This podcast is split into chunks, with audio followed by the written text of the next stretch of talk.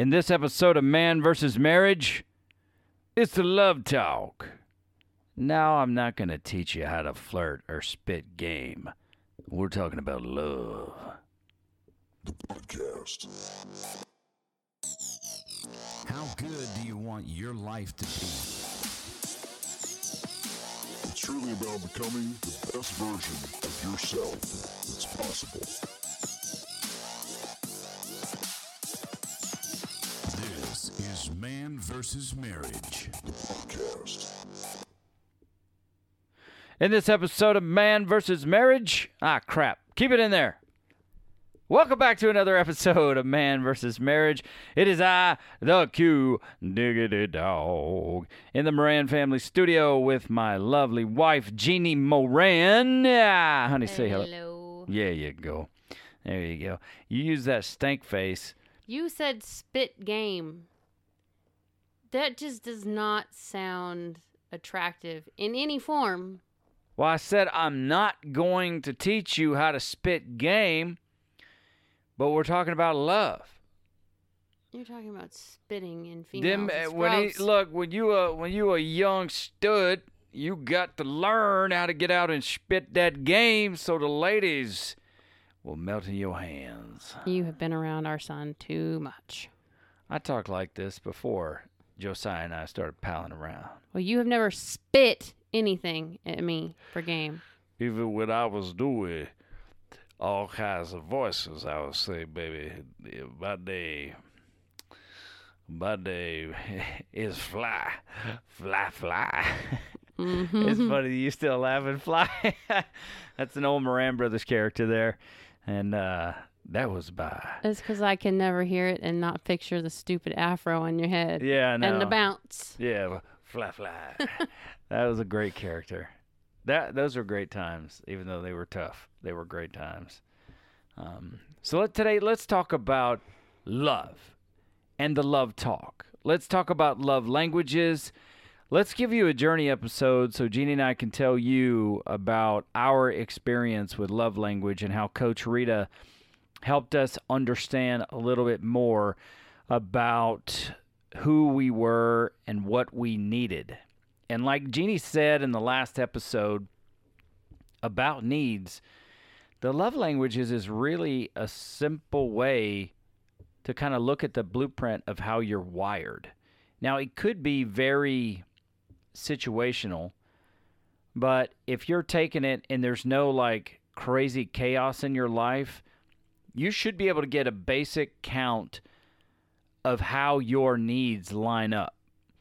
And then when you take that, I mean, I think the book is great.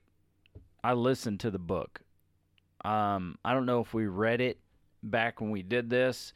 Yeah, but I she listened. Had us read Gary Smalley. But there's a ton of, you know, what you, if you're not religious, it really does not matter because you can get, I don't think there's a whole lot of religion in this particular book. No, I think it was only in like the, um, there's homework towards the end of each chapter where they want you to like consider some things or think about some things.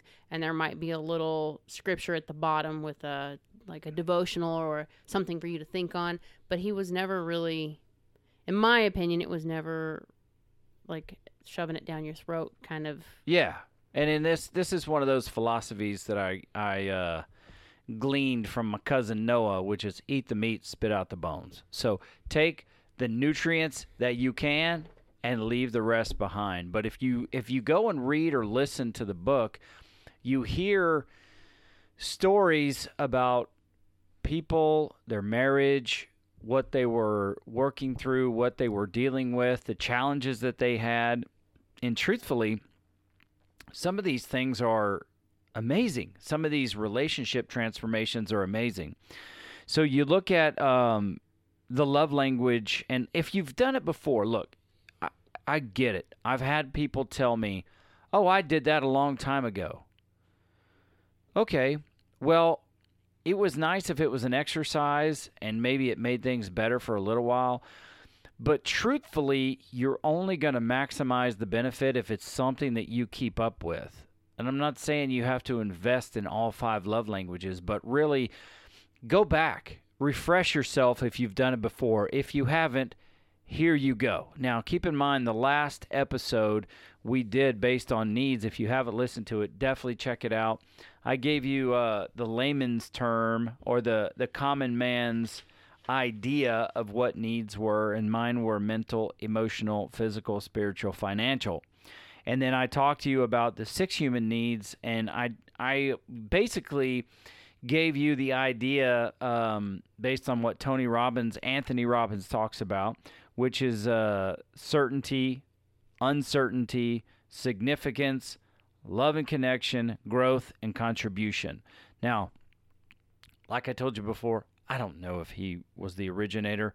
I just know he's a pro- prognosticator of those things, and he has a fantastic way of opining about those and giving you some greater insight to what they are about and how they can be constructive or deconstruct or destructive. So definitely check that out if you haven't already. Now, for the love languages, um, that can be uh, illustrated by these five things. There's words of affirmation, physical touch, receiving gifts, quality time, and acts of service. If you just go to whatever search engine you have on your phone or your computer, type in the five love, love languages, you can go and take the test for free. They'll email you the results, and then you can take those, and you could take, you know, ha- ask your wife to do the same, and then find out where you rank. And I'll tell you, strangely, they are very accurate, mm-hmm. in my opinion. They are. So when Jeannie and I first took them years ago, mine lined out like this. Now, she doesn't have hers dialed in as directly as I do, or as accurately, because I... He kept his test, so he has all the numbers on what order and how many points for each thing. I did not keep my test, but I know the order that they were in because we've hammered it several times between the two of us in conversation. You, well, just to tell you, whatever email you used, I'm sure it's saved in there, no matter which email you used. There's over thirty-five thousand emails in my email right now. I'm not looking for it. I'll teach you how to search it, okay, so that you know. Anyway, when I first took it, mine lined out like this: words of affirmation, physical touch, quality time, acts of service, and always last, receiving gifts. And I don't know why that is. I do know that I do not like to open gifts in front of people. You don't? And I, it makes me very uncomfortable. And the and more expensive the gift, the more weird his face gets. Yeah, yeah. Especially if it's mine or our money being spent on the gifts, uh, which I'm trying to work on that. Now, what they'll do is they'll tell you how many points of what to kind of show you what the gap is. Words of affirmation for me uh, was a nine. Physical touch was an eight. Quality time, seven. Acts of service, a five. And receiving gifts was a one. So, obviously, I'm not very balanced, if that has anything to do with it, which I probably should have known before I started this show. But I don't. So, there you have it. Um, Jeannie's was physical touch, quality time, words of affirmation, receiving gifts, and acts of service, which is very interesting. Acts of service. I wonder why they didn't rank higher for you. You don't need people. I don't need nobody to help me. No, acts of service is, is um... I think because I'm so used to doing everything. And in the time that we took this test, you have to remember the first time we took this test has been, what, twelve years ago? Mo, yeah. was, a, Mo was a baby. So for those other eight or nine years of our marriage, all those little people, I I was doing their stuff. So I didn't really want people helping me. It was more whatever the kids needed. Whatever the kids needed. You would come and say, we've got this, which was rare. But if we did have it, it'd be like, we have this extra hundred bucks. Is there anything that, is there anything that we need? Or actually, it wouldn't even be we had an extra hundred bucks. It'd be so-and-so sent us yeah. this gift. And is there anything that you need or that we want to do with this? And it's always been the kids need blah. That's always been how I've I've done it for years. It wasn't until Rita really started picking at me. I mean, hell, it wasn't even until we went to that first hockey game. It wasn't even a hockey game. It was the autograph thing that it was just like, I'm allowed to have stuff and I'm allowed to be okay with it. And it's it's okay that we spent money on this. It took me a while to wrap it around my head that it was okay for me to feel good about spending money on something that I wanted for me. It's, it's, uh, I was programmed wrong for a long time. I'm working on it though. I mean, I don't mind having people do things for me now, but I still get antsy about it because it takes away control for me. And I'm, well, like, don't let my kids clean anything in our room that's mine. Don't let the kids touch anything that's mine. I would say no that... dirty faces from you. Now it's my turn for a stank face. Um, I would say that we had a ton of help as the kids were growing up because people would come and help and we would burn them out and then they would disappear. But I think the help that we got was more... It wasn't directly at me. It wasn't, yeah, it wasn't you know an act of service directly. It wasn't like an act of service to me. It was... To you. More like...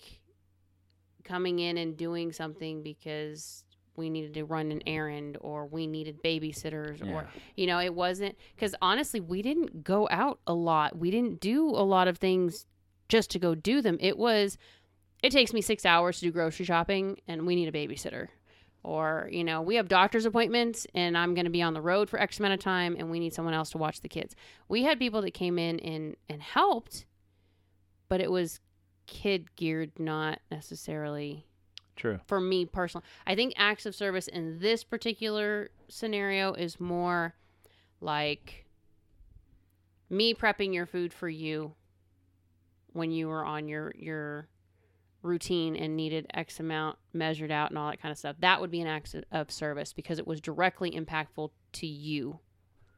Well, and and that's what I want to I want to look at, because when I took this again, I was in the middle of that three years where I was having my colon chopped on and, you know, hernia surgeries to repair. You were Frankenstein. They were just taking they all were kind just, of stuff. They were cutting me to pieces. And I look at when I took that, because I, w- I just wanted to see, is there times in your life where these love languages can shift? And look, stick with us. We're getting to a point here.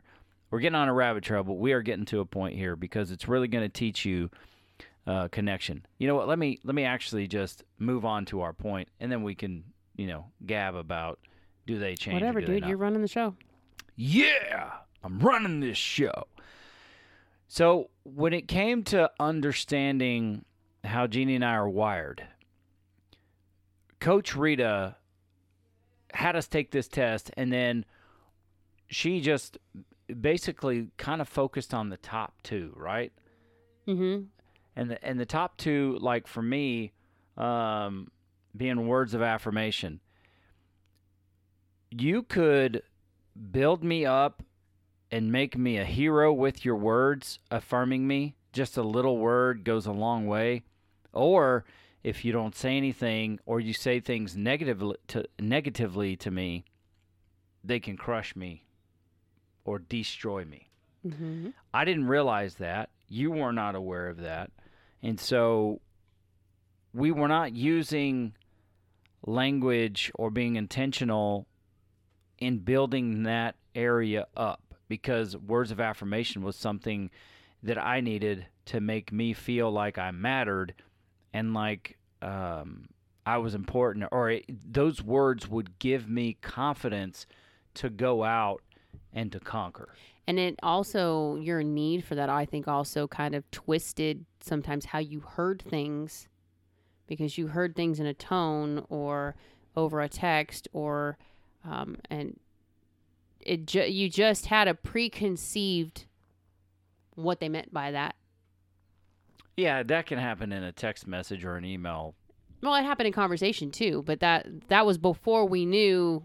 Okay, this is what I'm hearing you say. Yeah. You know, that that's why I'm saying it, it's each one of these, if it's not met or if it's off balance per se, it can it you can twist it yourself and not even realize that you're twisting things. Well, think about this. You know, this is crossing my mind right now. Six human needs. If I rank so high in significance, and my love language is words of affirmation, that could be a recipe for disaster in the wrong hands. Mm-hmm. You know, because, I mean, I was easily manipulated for a long time uh, because I'm such an accommodating person. And and everybody mistook it for emotional. Well, not everybody, but people did take it take it for as an emotional person, which I was, and they did take advantage of it. Uh-huh. Um, and then your number one was um, my physical. Fir- the first time we did it, my number one was quality touch. The se- or, or quality, quality time. time. The second time we took it, it's it shifted to touch, which really those two have always been tied. In were my they, test. Were they? So, um, and again, it can be twisted when it's not being met, because there were times when you and I were, um, you know, not having intimate time, and it, w- it would play with my head because I couldn't figure out, were you mad at me? Did we do something? Is there something wrong? Were we not communicating? Like, I, I just didn't know. Mm-hmm.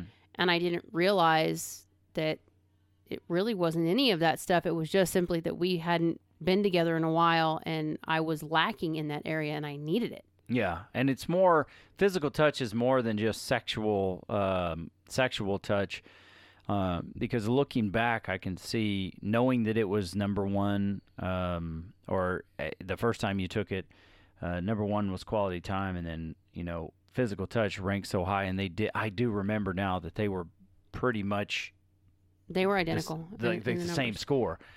That is where I started to do things involving touch on purpose, which was coming and, you know, if I would come home, making sure that I would wrap my arms around you, hug you, love you, give you those touches that you needed to make you feel happy, secure, safe.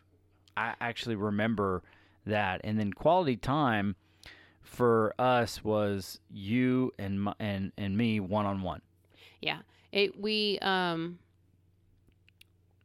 I didn't realize until later on quality touch, or the the touch was an issue because I used to sleep in Kiki's room all the time, and before that, we we'd always had a rule that when we go to bed, he cuddles with me and spoons with me until I fall asleep, and then once I fall asleep, he's free to go do whatever he needs. But I just needed that to sleep, just to know that you were there and I could go to sleep.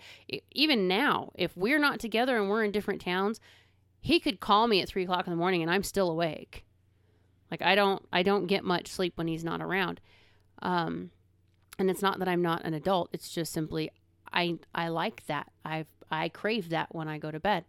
Uh, quality time for us used to just be just getting out of the house. Like, if we just get away from chaos for a little while and have... Well, at least I thought that's what it was. Well, in the beginning, it was. It, it really was, because there was so much going on all the time that I don't think I ever had any moment to just shut down. Ever. Kiki was up twenty-four seven, so there really was no shut-off time for me. Um, but then we started realizing that that wasn't quality time, that we, you know, movies is great, but... we needed to talk. So what really worked the best, and it still is true now, is either going out on date night and sitting over a meal and just talking for hours, or the absolute most, I think, for us is when we go on drives. Anytime we go on a drive and there's nobody else in the car, we talk about A to Z with no holds barred. And it's usually those times where Um, we just have a more intimate conversation. Yeah. Well, you know, you're you're being very kind, because you said we realized that that wasn't enough, but I didn't. I thought I was in the right routine getting you out of the house, when really the lesson there is just because it starts out a certain way doesn't need mean that it's okay to leave it that way, because it's important for things to grow and expand. And, you know, we were checking in and a, uh, I think it was during a, a coaching session with Coach Rita, and I was proud of myself for consistently, you know, getting you out of the house.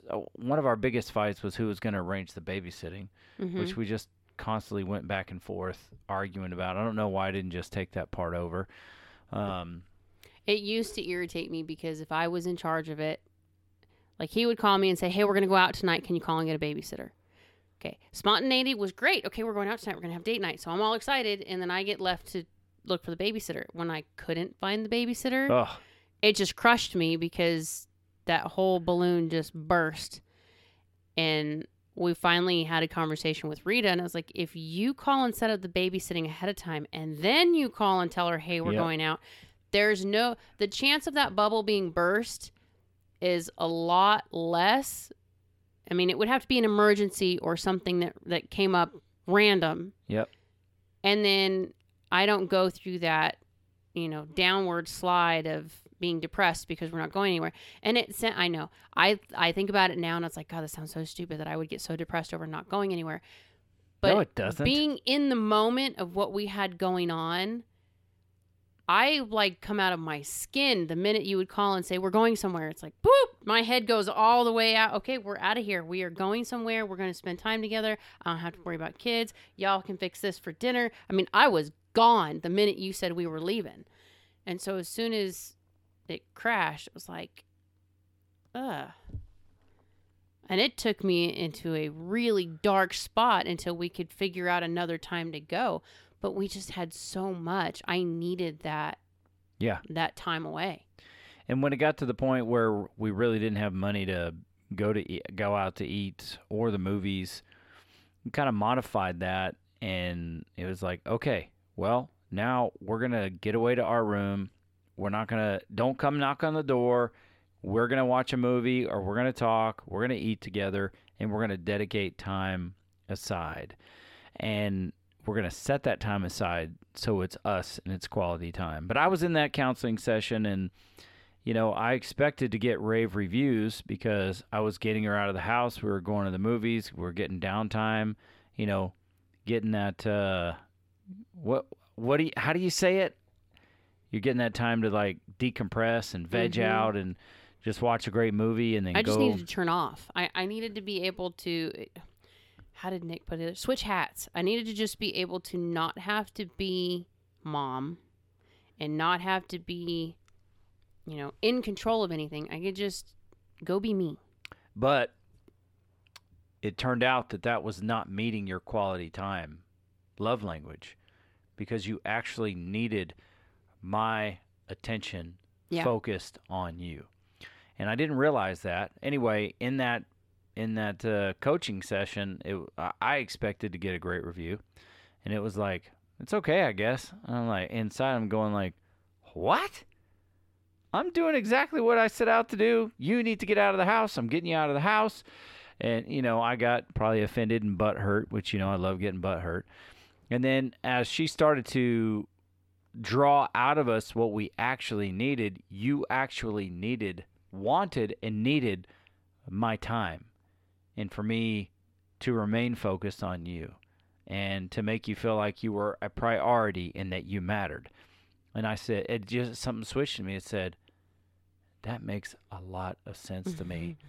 Um, I feel like an idiot because I didn't realize what I was doing. It was all with the right intention. Um, but what happened is it started out just getting you out of the house. But then it grew. You started to understand what your need was. Whereas before, you weren't really focused on what your needs were because you were busy surviving. So that the that quality time was not getting met. It was going unmet. Mm-hmm. And when you're in survival mode, you don't have time to stop and think, oh, I feel this way. Why? Oh, my need's not getting met. Because you're not being intentional about that. You're just trying to get through the day. Mm-hmm. Um, and if I say anything that's not right or doesn't doesn't like equal what you were feeling, or you know, doesn't I kind would of tell match. You. Yeah, just tell me. So with quality time and physical touch, I became very intentional about how I handled my wife, um, because knowing that those things would make her feel loved, appreciated, and fulfilled. It would make her, th- those things made her feel like she was a priority, because she absolutely was a priority. I just didn't understand how she needed it communicated. Um, and then for me, my, my top were, you know, words of affirmation and physical touch. So obviously we're a match right there, because physical touch is in the top two for both of us. Yeah. But even that, we had times where, um, and this is because of, of how I was raised to believe things. So as soon as they said physical touch, like, oh geez, he's talking about sex. And I, that was one of those things that I was taught. It's a service. And it, it was hard for me to get past the barrier of, I'm not doing this. Meeting your need is not a service. Meeting your need is something that I want to do. Yes. And you're not telling me that you want to have sex all the time, although I know that's true. It was more, it's a necessity. I need that connection. But it wasn't even just sex. Quincy likes to hold hands. When we drive somewhere, he likes to hold hands. When we go somewhere, he likes to touch. Sitting in the chair, watching a movie, we touch. Our hands are touching, our arms are touching. Something is always touching. It's a need that we both have. And when we went through your hospital stint and all the, the different surgeries and stuff, that was kind of ripped away from us, mm-hmm. other than you laying in a bed and me rubbing your hair or rubbing your feet. I mean, a lot of that was taken from us, and it didn't click until you were home, and it was like, okay, we have to figure out a way, because it wasn't even sex. Sex was off the table completely for months. Yeah. And so it was like, okay, but this is still something that we both, it's a high priority. So we came up with ways around it. We put our chairs together in the bedroom so we could watch movies together. And if he's sleeping in the recliner, I could lay down next to him, and at least we're touching hands. Or, you know, we would make it a point when it was bedtime. You know, if you could lay down for a little while, at least you were laying down and you'd have a hand on my leg or touching my shoulder, something, yeah. so that we knew the other person was there. We made it a point. I mean, quality time was met because you were home. So I was always around you, which I love having you home. It's when you're sick and you can't do things when you're home. It's like, well, it's great having you here, but this kind of sucks. You're because just a freaking lump of meat. It's not even that. It's that you want so bad to do stuff, and it pains you when you can't. And when you have to ask someone else to do something for you, it's like gutting you sometimes. Mm-hmm. It, it is really hard to get you to say, I need help. Now, you've gotten a lot better at it. And I think that's that's part of the lesson that we learned in all those three or four months was you're just going to have to man up and ask somebody, because there were things that I couldn't do that needed to get done. Um, but I also think that the things that are in your lower list of needs, it doesn't necessarily mean that you don't need them, and it doesn't mean that you should not work on them. Because like we said, acts of service was small for you. At the time that you were going through your surgeries and all your healing, my words of affirmation were not that big of a deal because you were just trying to heal. You didn't need me to lift you up. You just needed to get through healing. So I took on more the act of service side of things to make sure that you were eating the right things, you were getting what you needed, that the kids were staying away when they needed to or coming in when you could handle it.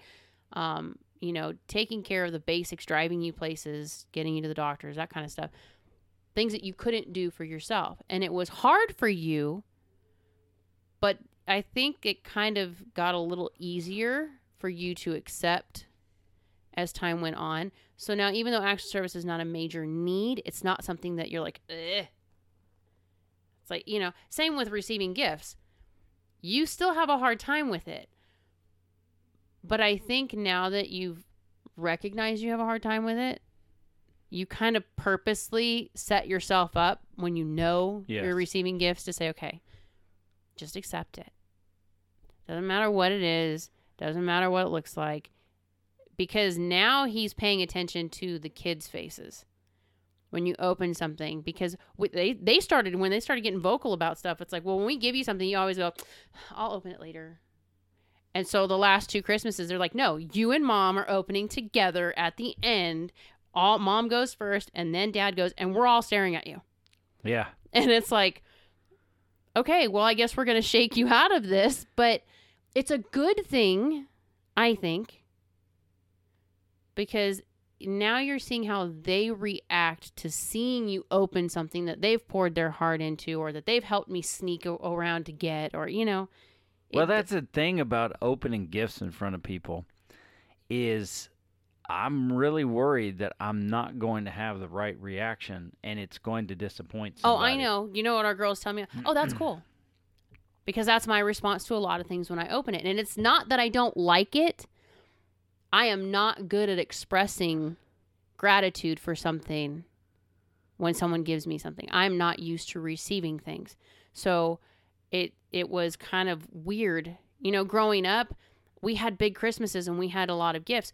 But when my grandmother would spoil everybody, every time it would come to me, it was like, I, I don't need anything. I just, I don't want anything. Yeah. I never did. I always felt like I was being greedy. And it was something that I grew up with watching, you know, between my parents. If my mom did something for herself, she hid it. If my dad did something for himself, they hid it. And then when it came to a head with money, it was a greed issue. So those things were ingrained in me growing up. I didn't want to be the greedy person. Right. And I have family members who had money. Excuse me. And they use that to hoard over people. You know, you do this for me and I'll pay you. Okay, cool. But then later when you need them to do something, it's like this weird, I don't even know how to explain it. There, money was just a weird thing growing up. Mm-hmm. When you didn't have it, you were looked at a certain way. And when you did have it, you were looked at another way. And there was no in between. And I didn't know how to do that. So for us, when people give me stuff, it's like, I appreciate it. I just don't know how to say it. Mm-hmm. I kind of like lock down a little bit. But you, even you, what was it you gave me? I forgot what it was. You came out of the bathroom. You're like, doesn't like to receive gift my butt. And I don't even remember what it was because I got so excited. I can't. What year think. was it? It was in this last year, and I can't even think oh, of what well, it. I know for sure it had to do with uh, your clothing that I bought you that was customized to your book. And then there was another, that uh, retro jersey that I That's bought you. What it was. Yeah, it was the, the retro jersey. He, I opened my, my retro jersey at Christmas, and I squealed. And I don't usually do that, but I got really super excited. And well, it, to top that off, I had you open some of your Kings of Fury stuff, and uh, you said swear words. And I, I was like, yeah, I know that's good now. I was like, heck yeah, baby. Well, speaking of, you know, looking at uh, my journey through the three or three and a half years or so of surgery, I decided to take the love language test again to see what it looked like. Now, just to line that real quick, uh, words of affirmation was a nine, physical touch was an eight, quality time was a seven, acts of service was a five, and then receiving gifts was a one. That's the first time I took it. The second time I took it, which was going through that period of uh, surgery due to diverticulitis, um, quality time was a ten. Acts of service was an eight, whereas before it was a five, and it was fourth on the list. Physical touch was a six. Words of affirmation went all the way down to a four, and then receiving gifts was last. It went, it doubled though. It was a two instead of a one. And you know, I think it was very interesting because I knew going into it that one of the most important pieces of it. Now, I thought I was just going to have one surgery and I was going to be done. Yeah. And that didn't happen. No. Um, it wasn't even two. I think it was five surgeries. I mean, it's more if I include all those you drains. You had five surgeries and like eight stays. Yeah, it was crazy. But I knew going into that, that as far as the mental side went, that would be the most important piece for me to build and to stay strong and to have a routine for, so that physically my body would heal. But I went into it saying, I've got to build myself and get myself through this mentally. Mm-hmm. Which, in my theory, is why acts, or words of affirmation went down, because in prayer and meditation, in those times, I felt like, you know, being a man of faith, the Holy Spirit was giving me words of affirmation to really build me during that time. So I don't know why it went down lower. I just know it was something I took upon myself. But quality time shot to a ten. And it was first as opposed to being third. And of course, acts of service was a love language to me at that time, because I couldn't do anything for yeah. myself. You know, very, very little. It was a need, yeah. It was a it was a big need. And I was I I don't know of a time aside from, you know, when I was born, that uh, I was more vulnerable and needed so much help. And the family, they stepped up, and, and y'all helped me so much. But I did get more time than I've ever had with the family. Mm-hmm. It grew closer to the kids. You and I have been tight for a long time, but you know, we still got to spend our time together when I wasn't sleeping. Um, I just think it's really interesting that, you know, quality time and acts of service became the big thing. I think, but it's what I needed in the moment. That's what I'm saying. I don't think that they they necessarily change all the way, but I do think that it's important to reevaluate them when things are changing. I mean, look at the COVID situation and everybody getting put on lockdown and not being able to do a lot in the beginning of everything that happened. Quality time, everybody was like, oh, go for walks with your family, go for bike rides, you know, spend time with your family. Okay, that's all well and good, and I have nothing against it. But I need time with my husband. And time with my husband, when you can't go anywhere, and our typical date night is to get up and get away from the family and have quality time conversation and, you know, make plans. And, and 'cause that's a lot of our quality conversations is us planning. Whether yes. it's a book, a vacation, uh, a sports season coming up, things for the kids, places we want to go visit that year. We are Sex. always, yeah, we are always talking about things we want to do and mm-hmm. how we want to do it, or things that we've just done and what we took away from it and what do we want to do with it. And we had just come out of that marriage conference. We had just started looking at, you know, get list things that you haven't tried together that you want to try together. We had a list of things, you know, going to a winery and a, a paint and wine night and random things. And then, no, you can't go anywhere. You're not allowed to go anywhere without a mask. Nope, now you just can't go anywhere because everybody's closed. And now you have to stay home with your kids. And everybody has to be home with the kids. And no matter what you do, there's the kids. And it was just like... Kids are awesome. And I we, love my children. We have tons of kids. But if you're a parent... You know, there's times where you just need a mental break. I don't know. Maybe if you only have one kid, you know, and that kid's independent and you see him every couple of days or some crap like that. Um, but I'm I'm weird. I have evolved since those surgeries because I would rather be home. And put this aside. If I have the opportunity to go somewhere with you, I'm going somewhere. But that's with the you. difference. Uh, that's what I'm saying. We had a set routine. Yeah. We had date night once a week, and once a month we, we went hockey. away for at least a weekend, one weekend a month. And it took us years to get where we could financially and care-wise for the kids succeed at that. Yeah. It, it was never available before. So here we've had a year, a little over a year of, I've got a weekend away this month, and you have no idea. Well, maybe you do if you can do this. My mind... set and my mental health was so much better knowing I don't care what happens in these other twenty-six days of the month. Right. I get these three away and a drive day. And that's true because we had to modify things because of childcare. So we stopped getting our date night. We kind of tried to do date night at home. That's when we kind of started piloting that program.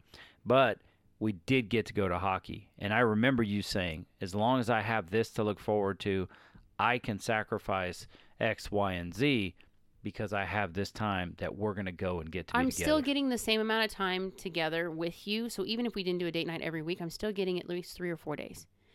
But in those three or four days, we don't just do hockey.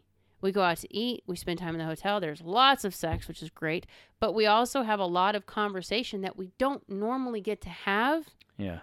Without all the interruptions or a teenager piping in their two cents. So that for me was really, really important. And I think when things like that happen, it's important to go back and double check your love languages, because it's not that it's changed. If they're, they're not, I don't think that you as a person change so much that your needs are completely different. I just think that in the season, things shift.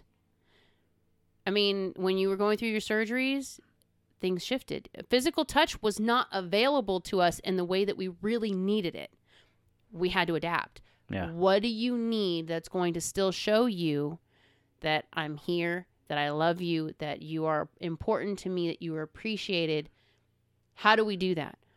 So even looking back at times when I was in the hospital with one of the kids, I needed the affirmation and the, the moral support because I was up against people who are looking at me like I'm stupid because I don't have a doctorate.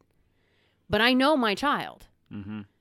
And when people want to push and, and give me crap about our kids, I'm the biggest bulldozer in the room. But I was struggling because I'm by myself with her, and I've got twelve other people telling me what's going to happen. But I know that I know that I know. So when I would call and talk to you, what I needed the most was exactly what you gave me. No, babe, you know what's going on. You know what's right. You're going to push for this. And if you need me to step in, it's like I just needed that extra. You believed in me and what I was doing was right. And I can push forward if I know you've got my back.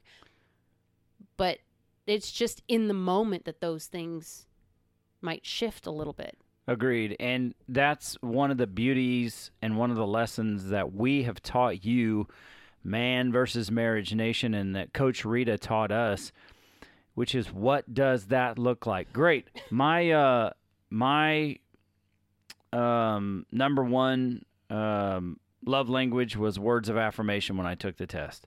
Great. What does that even mean? I affirm you, Quincy Moran. Uh, okay. Cool, bro. Um, but if it's like, you know, I'm struggling, or, you know, hey, honey, you did great there, or that was great. Or even, you know, I'll just put this out there. During sex time, getting that feedback that that was an awesome orgasm. That was not where I was going to go, but okay. But I'm just being blatantly I'll give honest. You, I can give you an example that maybe you wouldn't have thought of. Okay. We were having a conversation with our son the other night, and Quincy got a little emotional. And then he turned around and apologized for getting emotional. And immediately I corrected that to say, don't ever apologize for being emotional, because the boys need to see that. They need to see that it's okay that you have a heart, that something pricks you. They need to see that, yeah, yeah, you're hurt about this, but your hurt over one son is what opened your heart to help another. You get what I'm saying? And it was the affirmation you needed in that moment, because you were, I saw it, you were starting to dig on yourself for how you were feeling and why you were feeling that way, and showing your son that you feel this. And it's like, hold on, wait a minute. Disappointment happens. Yeah. Hurt happens. Being pissed off and putting yourself on the line and having somebody squash you, you don't always have to get pissed about that. It's okay to feel the pain of it. And they needed to see that.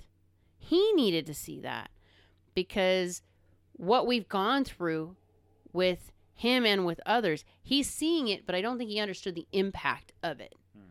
But seeing the emotional response, I think he saw the impact of it. This isn't just me saying, I want you to do this, this, and this, and I want to trust you. This is me telling you, when you break that trust, this is what it does to me. This is how it feels. And I think it's important. But watching you start to do the downward spiral, even the conversation we had the other night where you were feeling bad about your own failures in the past with being a dad and things that we've we've dealt with, just having that moment in that conversation to reaffirm to you, yeah, I, I get where you're at because I've been there and I'm I'm going through the exact same thing, so I understand it. But look at all these things you have done as a father.